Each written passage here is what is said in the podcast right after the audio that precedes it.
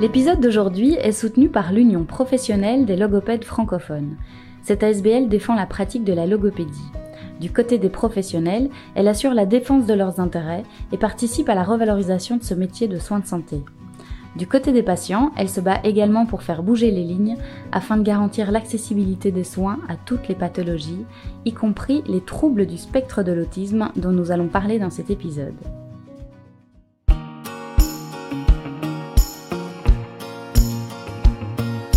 Bienvenue dans le podcast J'aime mon métier, le premier podcast belge qui met en lumière les métiers humains et inspirants des secteurs du social et de la santé. Je suis Émilie Vinsotte, co-directrice de la plateforme du Guide Social, la référence depuis près de 40 ans pour de nombreux travailleurs et acteurs psychomédico-sociaux. J'aime mon métier, c'est l'envie de mettre sous les projecteurs ces métiers essentiels et chargés de sens qui tissent notre secteur associatif au quotidien et qui jouent un rôle indispensable au développement de la société.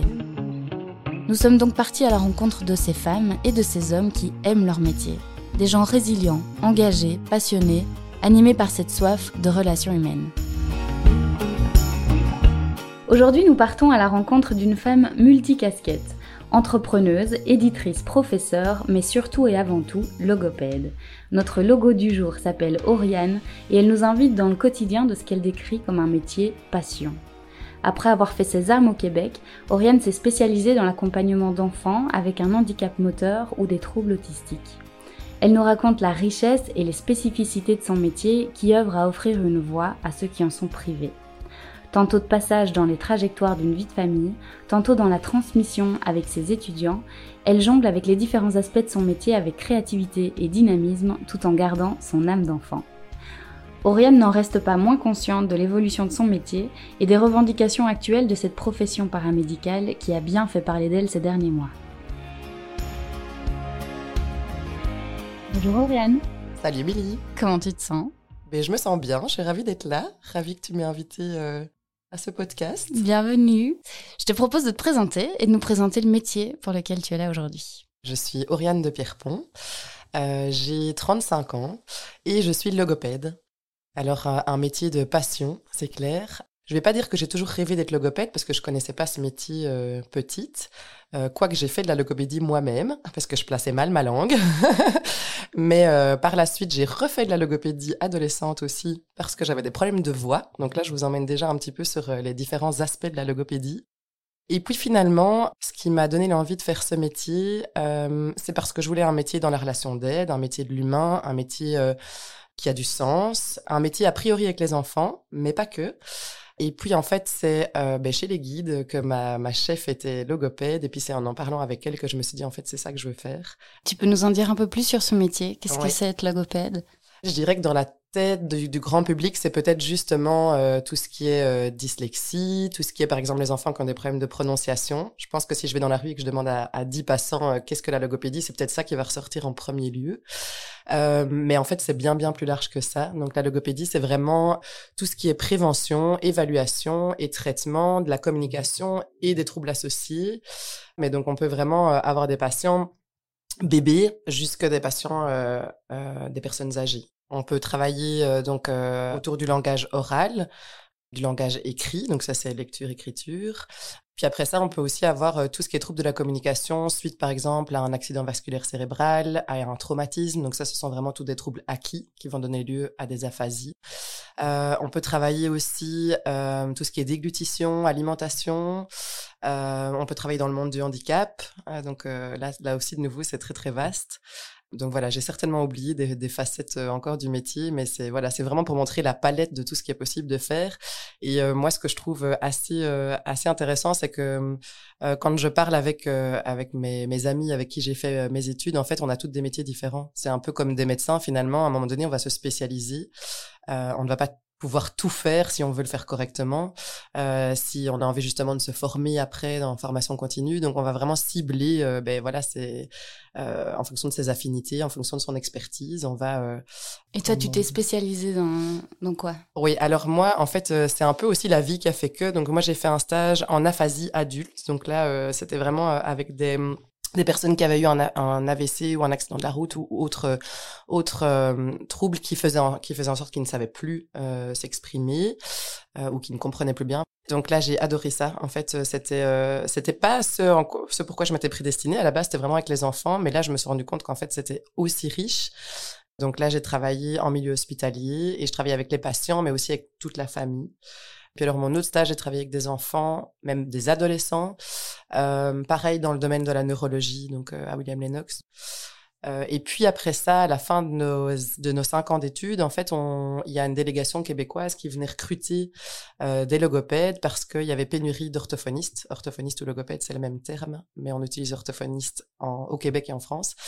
Et donc, ils venaient nous recruter avec un boulot sur un petit plateau. C'était quand même assez magique. Donc, euh, moi, je me suis dit, ben oui, euh, franchement, fonçons. Et donc, je suis partie là-bas juste après mes études.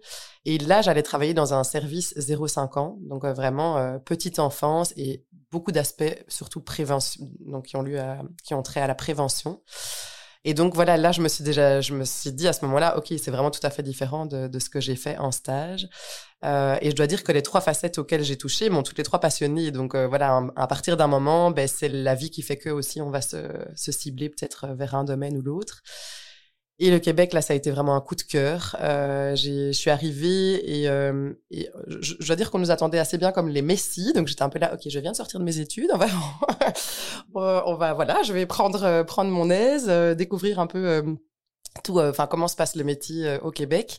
Et en fait, c'était c'était vraiment génial. Donc au Québec, la, la, la, logopède est vraiment l'experte du langage.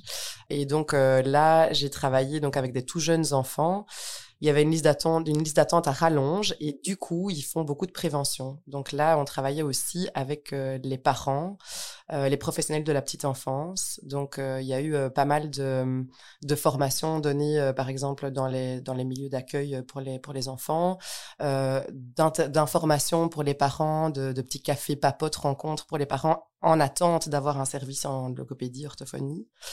Euh, et je dois dire que cet aspect-là, vraiment, c'était. Euh, je pense que si je devais euh, définir le créneau dans lequel je me sens le mieux, c'est bien celui-là. C'est vraiment l'aspect prévention, transmission aussi, qui fait partie de notre métier.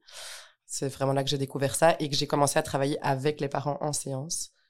Donc ça, au départ, ça peut être un peu déroutant, mais moi j'ai vraiment trouvé ça super riche parce que les parents étaient avec moi en séance dans la salle et finalement, les parents, ce sont eux les meilleurs experts de leurs enfants. Et donc, ils, pourraient, ils pouvaient m'apporter, ben voilà, là, en fait, euh, euh, c'est ça qu'il a voulu dire. Par exemple, quand un enfant, euh, voilà, disait quelque chose de moins compréhensible.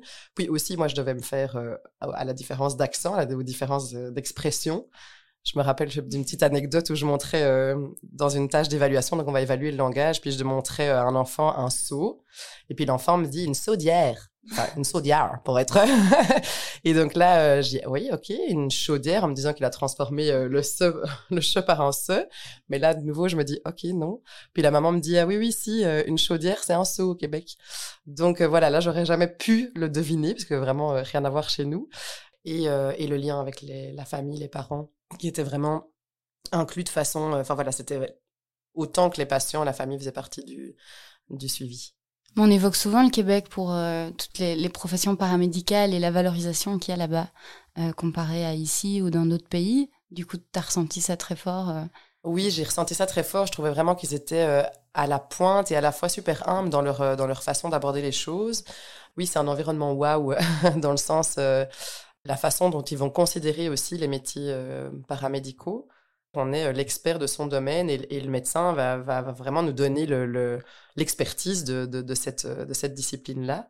Et lui va, se, placer un peu en généraliste de toutes les autres disciplines paramédicales, en fait. Donc, c'était assez, euh, bien euh, déstabilisant, mais dans le bon sens. C'est sûr qu'on va pas dire que tout est bisounours non plus, que voilà, le fait qu'il y ait des listes d'attente énormes, c'est surtout peut-être dû au territoire qui est super vaste, mais aussi peut-être au fait que voilà, on, on, ne prend pas beaucoup de patients sur une journée. Moi, quand je suis arrivée, je me suis dit bon ben en Belgique, on envoie 10, 12 sur la journée. Euh, moi, ce qui ne me convient pas personnellement, mais euh, mais au Québec, je me disais bon 3, 4, peut-être que je peux pousser jusque 6. mais à la fois, c'est vraiment ça que j'ai adoré. C'était le, fait de pouvoir vraiment avoir ce temps de qualité, le temps de qualité en amont de ma prise en charge, en aval aussi, donc de pouvoir euh, préparer, puis après en discuter avec les parents, euh, voir euh, qu'est-ce qui pourrait être repris à la maison pour avoir un transfert de pratique, parce que c'est beaucoup plus riche que juste ce qu'on fait dans notre bureau. En fait, moi je me dis toujours, en fait, si on voit les enfants une fois, deux fois, allez, dans l'idéal trois fois par semaine, c'est pas nous qui allons changer les choses avec notre, on n'a pas de baguette magique, on n'a pas le pouvoir de, de, faire évoluer les choses en peu de temps comme ça. Donc c'est vraiment euh, avec le partenariat parental et, la synergie entre les différents professionnels de la santé qu'on va arriver vraiment à faire évoluer le patient. Et donc là, moi, j'ai envie de dire que voilà, ils ont tout compris pour ça. Et je trouve qu'en Belgique, vraiment, ça évolue dans ce sens-là aussi. Il y a beaucoup plus euh, de partenariat avec les parents, euh, au tout départ, euh, ben, il y a un remboursement par l'INAMI de, nos séances de logopédie. Et au départ, il n'y avait pas de remboursement pour le suivi avec les parents, donc la guidance parentale ou l'accompagnement parental. Et maintenant, on a un code pour ça. Donc, euh, c'est sûr que je trouve que les choses bougent en ce sens-là. Tu es rentrée du Canada le cœur lourd avec... Euh, après combien de temps? Après deux années, de magnifiques années. Bon, on va pas se mentir, on s'est rencontrés là-bas, donc je te connais un petit peu.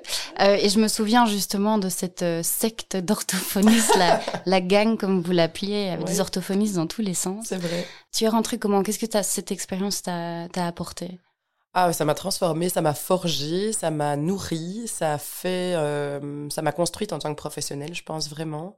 Alors c'est vrai que notre gang de Québec, comme on l'appelle, on était, euh, on était plein d'orthophonistes et puis les, les non-orthophonistes devaient dire mais qu'est-ce que c'est que ça? Ah oui, je, te le... je comprends. Parce qu'on est souvent passionnés euh, dans, dans, dans, ce genre de métier, dans notre métier, donc c'est sûr qu'on avait tout, on arrivait tout avec les anecdotes de la semaine avec nos patients, avec euh, qu'est-ce qu'on allait faire pour, euh, enfin voilà, ou alors un problème qu'on a rencontré, qu'est-ce qu'on pourrait euh, trouver comme solution pour pour y remédier, etc.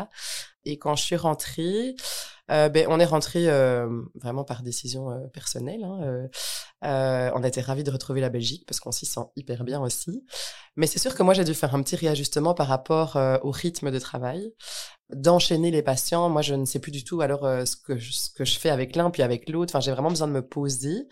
Euh, je sais faire plus que quatre patients par par jour par rapport au Québec. Donc, je pense qu'il y a vraiment un juste milieu. Mais c'est vraiment intéressant d'avoir du temps de préparation, du temps pour penser en fait, pour penser sa prise en soin, pour penser ses objectifs le fait de, de s'accorder aux intérêts du patient, parce que c'est comme ça, si un, un, patient motivé, en fait, on va pouvoir lui faire lui faire faire tout ce qu'on veut finalement, alors qu'un patient qui euh, qui est là et qu'on qui sait pas pourquoi il est là, s'il y a pas de sens pour lui, si euh, c'est pas adapté à ce qu'il aime, euh, ben on va aller beaucoup moins loin.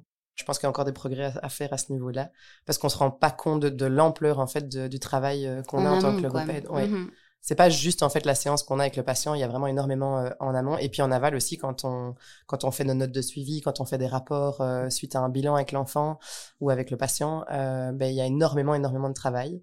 Et, euh, et, pour le moment, les logopèdes se soulèvent pour ça, pour une fois. pour une fois, euh, je, je, pense, euh, notre profession, je pense qu'on est... Les logopèdes, je sais pas si le terme bisounours est, est, est, adéquat, mais c'est vrai qu'on se dit, voilà, on adore notre métier. Parfois, moi, on, on, me dit dans mon entourage, mais en fait, tu travailles... Enfin, tu travailles pas en fait, tu, fais ce que t'aimes et puis, enfin, tu joues toute la journée. Alors oui, c'est vrai, avec plein d'objectifs derrière, mais c'est vrai que j'ai pas l'impression que c'est ça qui c'est pas mon gagne-pain avant tout en fait. C'est ça qui est drôle c'est que c'est c'est ce que j'aime c'est ce qui m'anime. Et accessoirement c'est quand même ce qui doit me faire aussi euh, gagner ma vie. Et je pense qu'on est on est beaucoup être dans cette dynamique là donc on n'a pas beaucoup bougé par rapport à ça. Et là maintenant ben on a envie de revaloriser aussi notre profession. Je pense qu'il y a quelque chose de, de très homogène aussi euh, dans, dans, dans le milieu paramédical hein. c'est pour le moment c'est assez euh, assez partagé par les autres professions aussi. Mais de dire que voilà on travaille dans le social on travaille dans, dans le milieu de la santé on travaille pour, euh, pour nos patients dans l'humain. Mais en fait, euh, c'est sûr que je pense que revaloriser ces professions-là, ça a tout son sens. Euh, déjà pour ne pas euh, que, que, la profession ou que les motivations s'épuisent aussi, parce que c'est quand même, euh, ça reste quand même un travail avant tout, même si même s'il y a de la passion derrière. Le combat, c'est quoi? C'est un financement plus juste, plus de remboursement, de meilleures conditions? Oui, c'est surtout une revalorisation salariale, mais mais tu vois, même je suis pas à l'aise de parler de ça, c'est rigolo. C'est vraiment quelque chose qui, dans notre métier, on fait passer en second plan. Mhm. Oui, mais je pense que là, on a raison de, de pouvoir de, de, vouloir aller dans euh, dans ce créneau-là. Euh, mais oui, pour le remboursement aussi des patients, pour il euh, y, a, y, a, plein plein plein de sujets qui peuvent être qui doivent être qui doivent être menés et qui doivent être remontés aussi au niveau politique. Comme quoi par exemple? Mais par exemple, moi, ben, en fait, mon, mon domaine d'action c'est vraiment le handicap. Donc j'ai beaucoup travaillé dans le domaine de l'autisme. Euh, là, je travaille aussi avec des patients qui ont une déficience intellectuelle, qui ont un handicap moteur. Mais typiquement, ce sont des patients qui ont, ce sont les patients qui ont le moins de remboursement. Après, je, parle de ce que je connais aussi, hein, c'est beaucoup plus vaste que ça, mais j'ai en fait la plupart de mes patients qui ont le remboursement, ce sont des patients qui ont des petites difficultés en fait, qui euh, quand on fait l'évaluation, enfin des petites difficultés, il n'y a pas de petites difficultés en soi, chaque patient euh, a le droit à avoir de la logopédie, mais par contre au niveau du remboursement, quand on a euh, euh, des difficultés euh, qu'on rencontre par exemple au niveau scolaire, au niveau de, de la lecture, de l'écriture, ben là on va pouvoir avoir un, remboursement et c'est tout à fait nécessaire et, euh, et à juste titre remboursé. Mais quand on a un handicap beaucoup plus lourd, en fait on considère que euh, la, la, prise en charge se fera dans un milieu, dans une école spécialisée et donc ça c'est vraiment antinomique en fait parce que ce sont des enfants qui ont des troubles massifs et pour lesquels on peut pas obtenir de remboursement. Donc alors, on peut pas avoir de remboursement pour tout, mais on pousse quand même pour qu'il y ait, euh, voilà, de, façon plus large, euh, que les, les parents, euh, la famille puissent être assistés pour pouvoir suivre leurs enfants. Et donc, tu t'es spécialisé dans le handicap pour les enfants quand tu, quand tu rentres du Québec après, après deux ans. quelles ont été tes opportunités de, travail? Oui, donc moi, si je devais dire, enfin, si je devais définir ma spécialisation, c'est ça, c'est vraiment le, le, secteur du handicap. J'ai beaucoup travaillé en autisme et après ça, en fait, du coup, je, je suis tombée ben, par hasard entre guillemets dans, dans un euh, dans un boulot je me suis plus spécialisée dans le dans le handicap moteur euh, moi c'est travailler avec les enfants qui ont euh, en fait, tous les enfants sont en situation de handicap quand on a des difficultés à parler. Hein, donc, mais, mais, mais ici, avec le handicap peut-être un peu plus lourd, ce que j'adore dans ce métier, c'est qu'on a des leçons de vie chaque jour. Les enfants sont vraiment, enfin, nous apportent énormément. C'est vraiment à double tour. C'est hyper gratifiant. Alors, on, il faut accepter le fait qu'on avance moins vite. Et ça, moi, j'ai dû faire un travail sur moi-même parce que je suis quelqu'un de dynamique et j'ai envie que les choses euh, avancent. Euh, et quand on a des objectifs avec ces enfants-là, on va vraiment euh, euh, avancer par micro-objectifs. On va pas euh, gravir l'Everest direct, on va vraiment faire plusieurs paliers pour, euh, pour arriver là où on veut arriver. On ne sait pas si on arrivera d'ailleurs, mais on met toute notre énergie et tous les moyens qu'on a à notre disposition pour emmener l'enfant le plus loin possible avec sa famille. La base de notre métier, c'est vraiment de, de communiquer puis de donner une accès à une communication à tous et c'est là que je trouve que euh, le secteur dans lequel je travaille est, super euh, enrichissant. C'est sûr, c'est vraiment comme ça qu'un être humain se définit. Même un enfant, euh, et surtout un enfant à profil autistique, qui va être dans une relation différente à, l'autre, mais il faut qu'on lui donne ces moyens-là, que ça soit par un système gestuel, que ça soit par une, par une synthèse vocale, par des pictogrammes. Il y a plein de façons d'entrer en contact, mais c'est vraiment juste essentiel de leur donner une voix, en fait. Tu te souviens de petites victoires que tu as eues avec des enfants euh, avec des troubles autistiques. Des, ah oui, plein. C'est toujours une victoire commune en fait. J'ai suivi un enfant, euh, donc en, indépendant, un enfant avec trouble du spectre, trouble du spectre autistique qui est arrivé euh, chez moi qui avait plus ou moins 4 ans, qui ne parlait pas du tout, donc vraiment non verbal. Et on avait dit qu'il ne parlerait jamais. Alors Parfois, c'est des choses qu'on peut encore entendre. En fait, euh, on peut pas, on sait pas. En fait, on ne peut pas affirmer ça ni dans un sens ni dans l'autre. Donc euh, moi, c'est toujours ce que je dis aux parents aussi, c'est que je ne sais pas s'il parlera, je ne sais pas quand il parlera, mais mais de toute façon, ce qu'on va faire, c'est lui donner une voix, comme je disais tout à l'heure, c'est lui donner un moyen de rentrer en communication. Ça, c'est juste euh, la base et c'est juste ce qui est essentiel. Et ce, ce petit loulou là, ben, il a fallu du temps avant de rentrer en relation. Donc on a trouvé euh, la porte d'entrée ensemble avec la maman et puis en fait euh, s'est installée une relation euh, assez magique. D'abord les sons sont arrivés et puis après les mots et puis après les, phrases. Alors pas, il ne parle pas comme nous maintenant, mais il arrive à, se faire comprendre et à communiquer. Il a commencé à parler à 5 ans. En fait, il, avait un, développement langagier d'un enfant de 1 an plus ou moins. Et puis maintenant, il, est rentré dans l'écrit aussi. Donc en fait, ça aussi, ce que je trouve passionnant, c'est qu'on disait, mais non, cet enfant parle pas, on va pas, on va pas le, confronter euh, euh, à l'écrit. Eh ben, si justement fois mille, c'est justement ce qu'on va faire, c'est qu'on veut pas creuser le fossé, c'est que justement on va le euh, l'éveiller à tout ce qui est entré dans l'écrit, au précurseur de l'écrit, euh, aux lettres, aux sons, au lien entre les deux, euh, au plaisir de lire, d'écrire, aux, livres en fait aussi, parce que ça, je pense que c'est une autre de mes passions, mais c'est tellement une belle entrée en matière, une belle porte d'entrée avec plein d'enfants. Et en fait, lui, c'est, il est rentré dans l'oral via l'écrit en fait. Et donc ça, c'était juste magique. Et en fait, il a, il a aussi adoré, adhéré vraiment à, cette approche via, via le langage écrit. Et alors, sa maman était juste extraordinaire parce que je veux dire, c'est c'est elle aussi, enfin c'est eux, sa famille entière qui a aussi mobilisé énormément d'énergie pour ça. Parce que moi, comme je disais tout à l'heure, je le vois trois quarts d'heure par semaine. Moi, je vais rien pouvoir faire toute seule avec ce trois quarts d'heure là. Donc, euh, donc c'est ça qui est, c'est ça qui est génial, c'est que la maman était en séance. Je me suis dit là, moi, je fais ma, logopédie à la québécoise. La maman, elle vient en séance et on a fait ça ensemble. Et cette maman avait plein d'idées. Il y a parfois où c'est elle qui a amené en disant ah, tiens, j'ai pensé à ça. Euh, donc, euh, donc je dis ah oui, génial. Alors on va, on va créer du matériel pour, voilà, pour, pour lui faire acquérir tel objectif. Donc voilà, c'est, je pense que lui, c'est un, un patient qui m'a fort marqué. Mais il y en a d'autres. Donc c'est super chouette. Il y a des trajectoires comme ça de vie avec nos patients. Euh, et en fait, on fait partie de la vie de, ces familles, en fait. Donc moi, c'est pour ça que j'ai toujours gardé une petite casquette d'indépendance, c'est parce que le, le, contact avec ces familles, le lien qu'on peut avoir, euh, ben, est juste, euh, juste incroyable. Et alors après, travailler en multidisciplinarité dans une équipe, euh, donc pas forcément en indépendant, mon autre casquette, ben, du coup, ça c'est euh, c'est très très riche aussi parce que peut-être qu'on voit moins les parents, euh, mais par contre, on a euh, une richesse dans, dans, le lien entre les paramédicaux qui est juste unique parce que quand on est indépendant, on doit prendre son téléphone, appeler le kiné, appeler euh, l'ergo, appeler euh, l'enseignant pour avoir les infos. Alors on le fait, mais c'est sûr que c'est pas la même chose que de travailler tous au même endroit et de pouvoir avoir des objectifs communs pour pour un patient. Dans quel dans quel état d'esprit tu te mets quand tu travailles avec des enfants? Encore plus des enfants autistes, c'est encore plus, j'imagine, challengeant. Est-ce que tu te mets un peu d'égal à égal? Est-ce que tu Comment est-ce que tu fais? Moi, ce que j'adore en fait dans le fait de travailler avec des enfants, c'est que tu restes toi-même un enfant, et je crois que je, je, pense pouvoir dire que je suis restée un enfant. Euh, D'ailleurs, on me demande souvent à quoi tu as joué aujourd'hui. Ben oui, en fait, c'est ça notre métier aussi. Euh, en fait, oui, avec le jeu, on arrive à avoir euh, déjà la relation avec l'enfant et puis la motivation aussi. Donc oui, je me place d'égal à égal, mais mais c'est sûr que voilà, je sais ce que je fais derrière, j'ai tous mes objectifs derrière, je sais où je vais.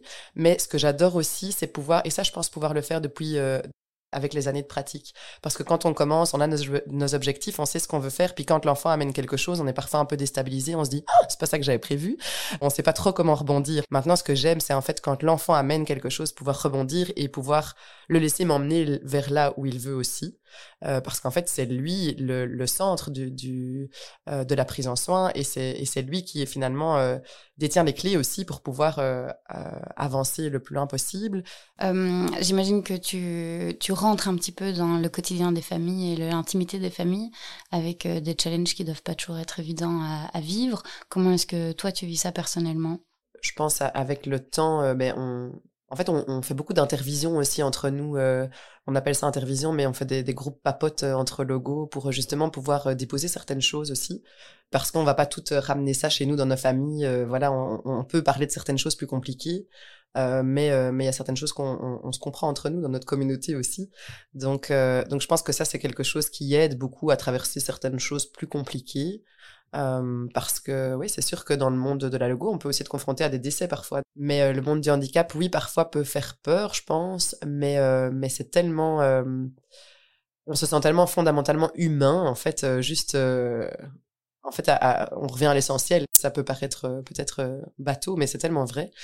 ce sont des, enfants qu'on peut suivre en fait sur des années. Et, à chaque fois avec des, nouveaux objectifs, des nouveaux challenges, des nouveaux défis. Euh, parfois, euh, oui, sinon c'est ça qui c'est ça qui est riche aussi, je pense, euh, dans, dans ce secteur-là. Oui. Mais en fait, ça, c'était une de mes questions quand j'ai commencé. Je me suis dit, tiens, est-ce que j'arriverai à avoir la, la, la, en fait, les épaules pour ça? Parce que parfois, on accueille aussi pas mal de souffrances. Euh, euh, c'est pas tous les jours simples non plus. Alors moi, ma clé, c'est qu'en fait, je peux pas travailler cinq jours semaine euh, avec des patients. Euh, mais ça, c'est ma clé personnelle. Je m'en suis rendu compte au fil des années. C'est qu'en fait, j'ai besoin d'une soupape aussi. Parce que quand je suis, quand je suis avec mes patients, j'aime être à fond. Je crois que je suis quelqu'un d'entière. Et donc, du coup, bah, du coup, je, je préfère euh, être à fond trois jours semaine et faire autre chose les deux, les deux journées restantes. Euh, je me sens super bien dans, dans, dans un équilibre euh, avec des patients épuisants. quand je dis ça, ça peut être dans le domaine de la logopédie quand même, hein, mais ça peut être du coup de la formation aux enseignants, aux péricultrices, enfin aux accueillants. donc voilà, d'autres pans du métier qui font partie aussi finalement du métier de logopède. Mais je dirais que la relation patient 1-1 J'aime pouvoir avoir une soupape pour pouvoir avoir assez d'énergie. Euh, parce que oui, c'est challengeant, euh, mais, euh, mais c'est tellement enrichissant. Tu parles du partenariat avec le patient. Tout à l'heure, tu parlais du partenariat avec les autres disciplines. Tu es entouré de quel genre de, de métier? Eh ben en fait, la logopédie, elle se situe vraiment au carrefour de plein de disciplines paramédicales et, et aussi de, au, au carrefour de l'enseignement finalement. Les logopèdes, elles sont amenées à collaborer très très fréquemment avec des kinés, avec des ergothérapeutes, avec des psychologues, beaucoup, des neuropsychologues. Euh, donc vraiment les professionnels de la santé, euh, les médecins, les pédiatres, les, neuro, les neuropédiatres, les ORL. Euh, donc clairement, euh, ça c'est les, les, professions avec lesquelles on collabore beaucoup, euh, et aussi ben, les enseignants en fait. Donc ça c'est clair que moi, j'adore aussi le contact avec les enseignants parce que eux, ils vivent dans leur classe, ils sont pas en individuel, mais le but est que ce qu'on fait en individuel puisse se transférer en groupe, classe. Et donc, tout l'intérêt de collaborer avec des enseignants, il y a des enseignants tellement extraordinaires pour ça. Chacun a sa casquette et a, sa, à son expertise et le fait de pouvoir euh, s'enrichir l'un l'autre en fait de pouvoir enrichir nos disciplines. Tiens le l'ergo qui me dit ah ben tiens en fait il faudrait le positionner comme ça il sera beaucoup plus disponible pour les apprentissages. Euh, la neuropsy qui me dira ah ben tiens en fait il, a des difficultés euh, d'attention concentration tu pourrais utiliser ça comme comme astuce ou comme technique pour qu'il soit plus disponible. C'est en aménageant aussi notre cadre en tant que logo que que ça sera plus efficace. Donc moi j'espère pouvoir aussi ben en fait donner des pistes aux autres professionnels concernant le langage la façon dont on s'adresse à l'enfant et moi je je m'enrichis de, ce que, de ce que eux amènent euh, dans les autres disciplines.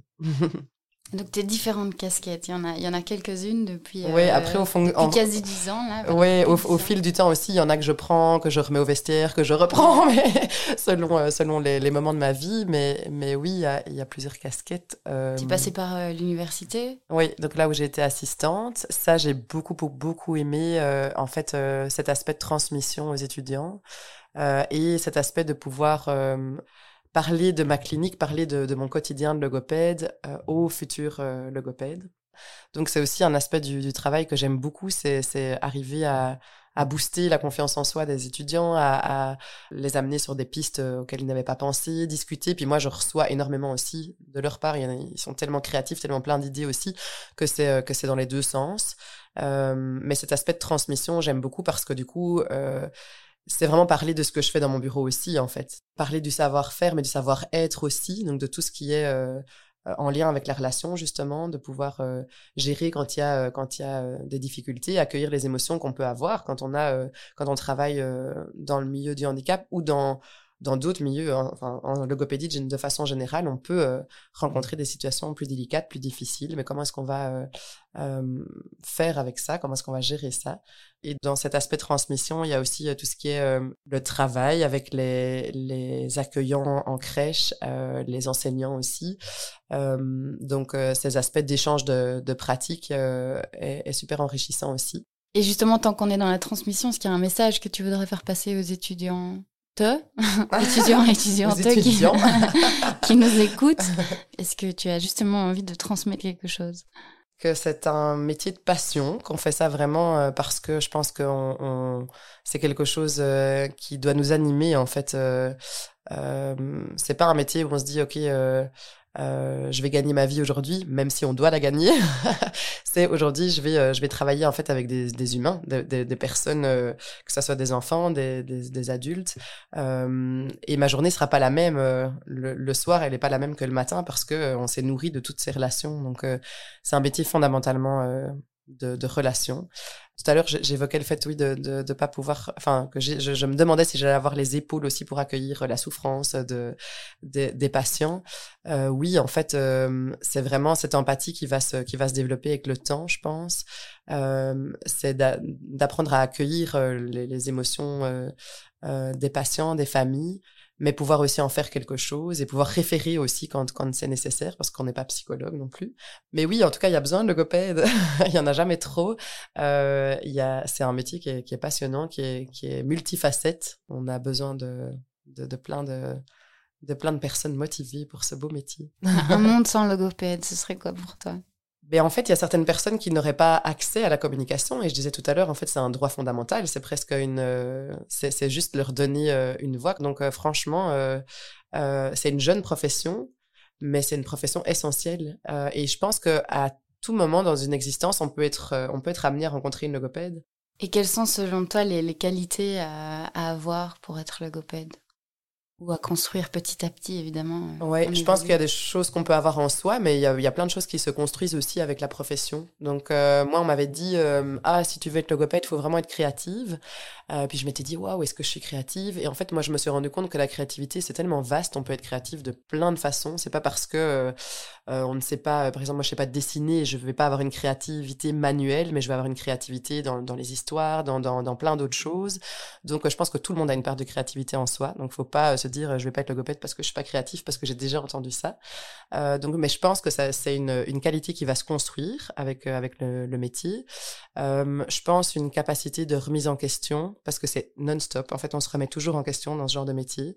Euh, si le patient n'avance pas, pourquoi? Alors, euh, c'est, c'est, est-ce que c'est moi qui dois adapter mes stratégies, les activités que je propose à l'enfant? Euh, Est-ce que c'est chez l'enfant que, que voilà que j'ai, pas pris la bonne porte d'entrée ou est-ce que c'était l'enfant qui n'était pas disponible? Donc, euh, la flexibilité aussi, je pense, pouvoir euh, rebondir en fonction de ce que le patient amène. Et euh, si je dois dire une, une autre qualité, euh, l'écoute, vraiment une écoute active et, une capacité de d'entrer en relation à l'autre, une ouverture pour développer cette relation à l'autre. Tu nous parlais de tes différentes casquettes, donc là on a parlé de la formation, la transmission, et puis après il y a une autre facette génialissime que tu viens de lancer, enfin il y a quelques quelques mois, années peut-être, années déjà, années déjà, ouais. qui qui est l'édition de, de livres pour enfants et professionnels aussi. Tu peux un peu nous en parler? C'est un projet euh, qui a mûri vraiment pendant de longues années. Je pensais tellement pas qu'on en serait là où on est maintenant. J'ai toujours adoré écrire, moi, depuis toute petite. C'est quelque chose qui m'anime énormément et euh, j'ai fait de la place pour, euh, pour cette facette-là dans ma vie de logopède. Et comme je, ça tombe bien, je disais que j'avais pas envie d'être logopède à temps plein, mais voilà, c'est ça mon autre, mon autre facette. Euh, mais donc on a lancé les éditions Marmoton euh, en octobre 2019. C'est parti donc d'un premier texte que j'avais euh, rédigé au Québec et qu'avec mes collègues, on, on, en fait, on, ça avait été envoyé dans une euh, dans une maison d'édition québécoise, une petite maison d'édition, enfin une belle maison d'édition, mais ciblée sur euh, l'éducation. Euh, donc là, il y avait deux petites histoires qui, étaient parues. Et, euh, et puis en fait, en rentrant euh, en Belgique, je me suis dit, mais en fait, j'ai envie de continuer à écrire. Ça m'anime, mais vraiment tellement. Et puis finalement, euh, ben, j'ai trouvé une illustratrice parce que autant euh, j'aime écrire et, et, euh, et j'adore ça, autant alors dessiner c'est pas du tout mon truc. Et donc quand j'ai trouvé euh, l'illustratrice donc Colombe euh, qui fait partie de l'aventure Marmoton, on s'est on s'est trouvé, on est très très très différentes et c'est ça qui est super riche. Au départ, on s'est dit bon ben on va envoyer notre première histoire à une maison d'édition, puis en fait très vite on s'est dit mais non, on n'a pas envie. On a envie d'être entrepreneuse, en fait. On a envie de lancer notre propre, euh, notre propre bébé. On a envie de, euh, en fait, on a envie de garder euh, tout en main parce qu'on avait, au fil des années, puisqu'on a vraiment maturé ça sur de longues années, on avait développé tout un concept et on avait envie de le garder tel quel. Euh, on avait envie qu'il y ait une post-phase d'un professionnel euh, vraiment du domaine abordé, parce qu'à chaque fois, on essaye d'aborder des thématiques. C'est des, éditions Marmoton, des histoires pour que le monde tourne plus rond. Donc, euh, on a vraiment envie que ça soit des sujets sociétaux, des sujets en lien avec l'éducation, et parfois plus légers aussi. Enfin, ça, ça doit rester léger. Mon mari a aussi mis sa patte dans l'histoire parce que lui fait de la musique, et donc du coup, il a dit, ah, mais tiens, je ferais bien une chanson en lien avec les livres. Et donc euh, tout ça l'un dans l'autre, en fait, on s'est dit, ben là, en fait, on a notre concept à nous et on n'a pas envie euh, qu'on nous dise, ben tiens, on doit écrire sur telle thématique. Et ça marche super bien et on est super content. Vous en êtes où là? euh, ben Là, on en est à notre quatrième livre. Euh, donc il y a un livre par an plus ou moins parce que le but est pas de le but est que ça reste aussi une passion et pas qu'on se transforme en, en voilà en machine à livres c'est un métier qu'on s'est un peu improvisé ouais. du coup mais en fait euh, c'est très euh, c'est très chouette parce que ben on va à la rencontre des libraires des magasins de jeux parce qu'on voilà par par idéal aussi euh, pour coller à nos valeurs aussi. Et ça aussi, on s'attendait pas à, à, un chouette retour un comme accueil, ça, un pareil, accueil quoi. chaleureux. Et puis, mais globalement, on est super content de, de, des retours qu'on a. Donc voilà, c'est des petites histoires du, du, début, on en est à des animations. Il y a des, du coup, dans les classes aussi. Maintenant, les enseignants demandent qu'on fasse des animations dans les classes. Donc ça, c'est génial aussi parce que ben en fait ma casquette de logopède elle me sert aussi vraiment pour ça.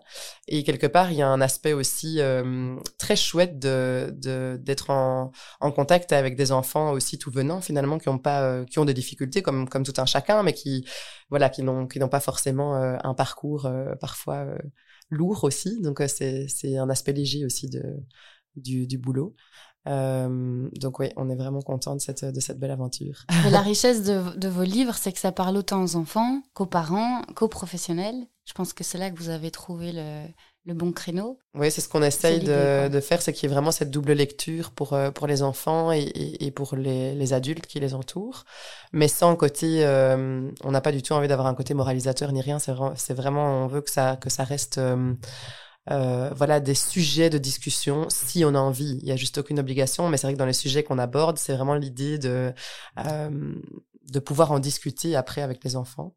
Les quatre livres, tu peux nous, nous, donner les titres et puis nous dire de, les thématiques que vous avez abordées? Oui, donc il y a Plus vite Elliot, nom d'une carotte. Là, c'est euh, sur la pleine conscience de façon générale. Donc un petit lapin euh, qui est dans une famille de lapins où tout va très vite forcément chez les lapins. Et lui, il est très contemplatif, il aime prendre le temps. Et en fait, il va vraiment euh, partager ce talent avec sa famille.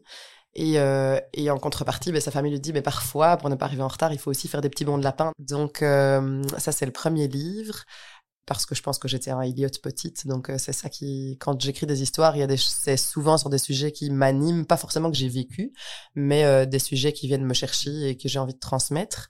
Euh, le deuxième livre, c'est Jules le jardinier, un coup de pouce pour Clochette. donc pouce, le pouce et pouce poussé comme une fleur. Euh, donc un jardinier qui s'occupe euh, d'une petite jacinthe qui ne fleurit pas comme euh, comme elle devrait, en tout cas pas comme les autres. Et donc il va rencontrer Botanicus, qui est en fait le pédiatre. Donc cette histoire-là, elle est vraiment plus rédigée avec ma casquette de logopède et plus peut-être un peu plus spécialisée. et donc Botanicus va va va renseigner Papote à, à, Jules et sa petite Jacinthe. et Papote n'est autre qu'une logopède. Et, et donc voilà, ensemble ils vont trouver des pistes pour faire fleurir la Jacinthe. Et de nouveau, j'insiste sur le ensemble parce que c'est pas la logopède qui va euh, trouver les pistes toute seule, c'est vraiment ensemble avec les autres euh, complices du jardin qui vont pouvoir faire fleurir cette petite jacinthe. Euh, et donc on parle d'ergote, l'ergot, on parle de, de, psychomotie, la psychomotricienne ou le psychomotricien, on parle de, de Monsieur Tournesol, l'enseignant. Donc voilà, on, essaye de mettre en fait toutes les, tous les acteurs qu'on ben, avec lesquels on entre en interaction en fait quand on a une petite jacinthe qui ne, qui ne fleurit pas et c'est le parallèle avec un enfant dont le développement du langage est difficile et le lien aussi avec la confiance en soi. Euh, donc ça, c'est le deuxième. J'ai une grande amie qui est institutrice euh, primaire qui, elle, dit, en fait, moi, je, le lis après mes bulletins. Euh, et moi, je trouve ça génial parce qu'en fait, elle dit, mais tout le monde est clochette à un certain moment donné. En fait, euh, tout le monde, dans la vie, rencontre des situations de défi.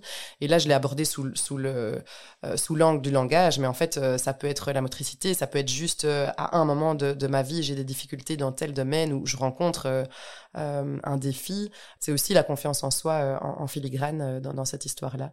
Mais je pense que chaque enfant va pouvoir se retrouver dans cette petite clochette à un moment ou un autre, ou alors euh, pouvoir euh, euh, mieux comprendre certaines petites clochettes de leur classe, par exemple. Il y a un côté aussi déculpabilisant, entre guillemets, qu'on ne doit pas être forcément malade ou avec un gros problème pour aller voir oui, tout à des paramédicaux. Oui, tout à fait. Et donc ça, je trouve que ce livre-là apporte aussi cette notion. Oui, et puis il y a aussi un peu l'aspect prévention. Donc on dit en fait même les bourgeons peuvent euh, aller chez les pap chez papotes euh, parce qu'en fait euh, là on est dans un aspect prévention. Donc c'est parfois simplement pour juste rassurer en fait. J'ai souvent des coups de téléphone de de mon entourage, d'amis ou quoi qui me demandent tiens avec mon enfant je me pose telle question au niveau de son langage et tout. Je dis mais en fait dans la majorité des cas, tout se développe et chacun a, a des, a des rythmes différents. On, on, investit le langage, on investit la motricité selon le, selon le profil d'enfant aussi. Euh, mais, euh, mais parfois, ça rassure juste d'avoir euh, un, un, avis de professionnel ou bien un avis d'amis aussi. Hein, mais je veux dire, c'est euh, voilà, oui, c'est vrai que ça, ça ouvre peut-être euh, cette piste-là aussi. Et puis alors le troisième livre? Le troisième livre, là, il, m'anime aussi tout particulièrement. Là, c'est sur les, les, personnes en situation de migration. Euh, alors, on va dire un sujet très d'actualité, tristement d'actualité, mais euh, qui a été écrit bien avant tout ça, euh, parce que ça a toujours existé. mais nous, je pense que c'est parce qu'on a accueilli chez nous, du coup, des, des, des, personnes en situation de migration que c'est venu résonner aussi très, très fort chez moi.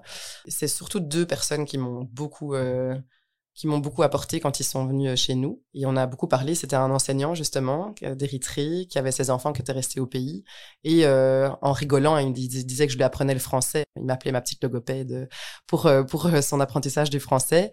C'est lui qui a fait en sorte qu'en fait je me suis dit j'ai envie d'écrire une histoire là-dessus pour continuer à mettre ma toute petite goutte dans cet océan de solidarité donc euh, oui, j'ai écrit euh, l'histoire d'un petit koala qui doit fuir son habitat sous un angle écologique parce qu'en fait c'était euh, c'est sa forêt qui brûle et donc du coup il n'a pas le choix que de partir. Et donc il va en fait faire le tour du monde, il va passer par tous les continents. Mais ici c'était l'idée d'avoir quelque chose de réaliste mais avec des animaux pour que ça soit quand même doux.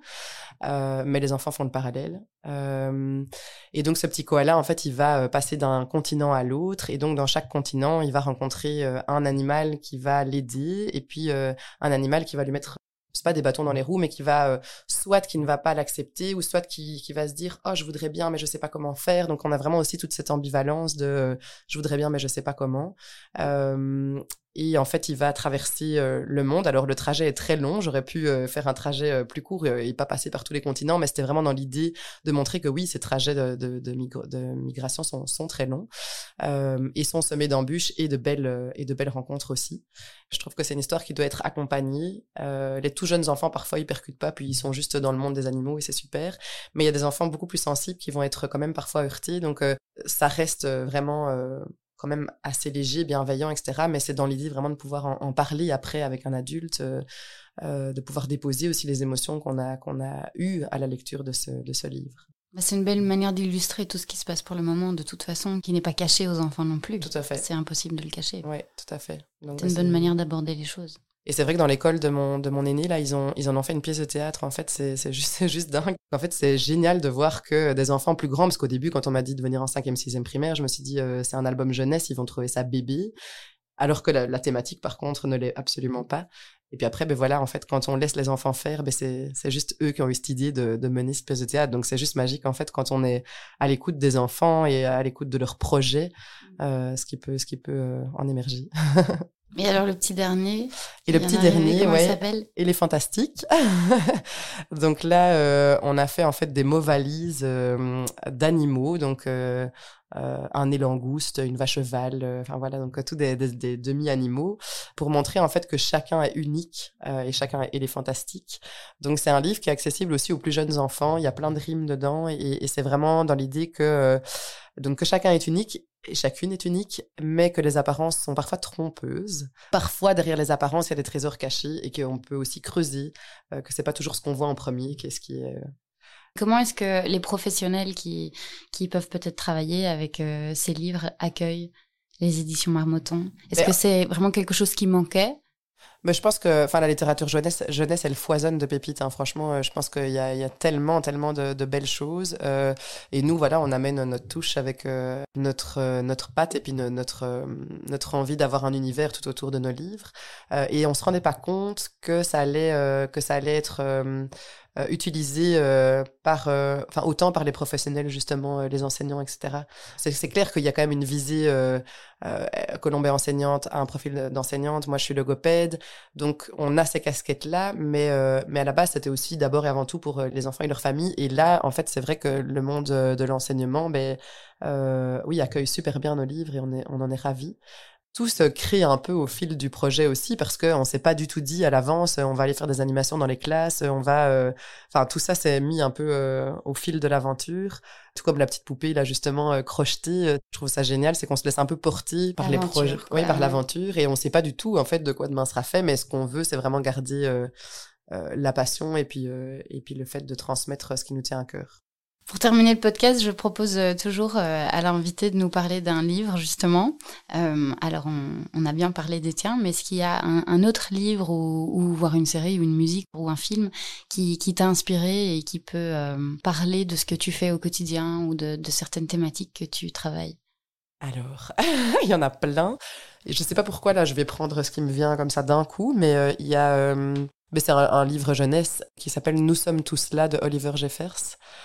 Donc euh, c'est un illustrateur et, euh, écrivain euh, qui m'inspire totalement, qui a un univers, enfin des illustrations complètement magnifiques et, et qui transmet des messages à travers ses livres assez incroyables. Bien, mille merci Oriane pour ton passage. Bonne continuation. À bientôt.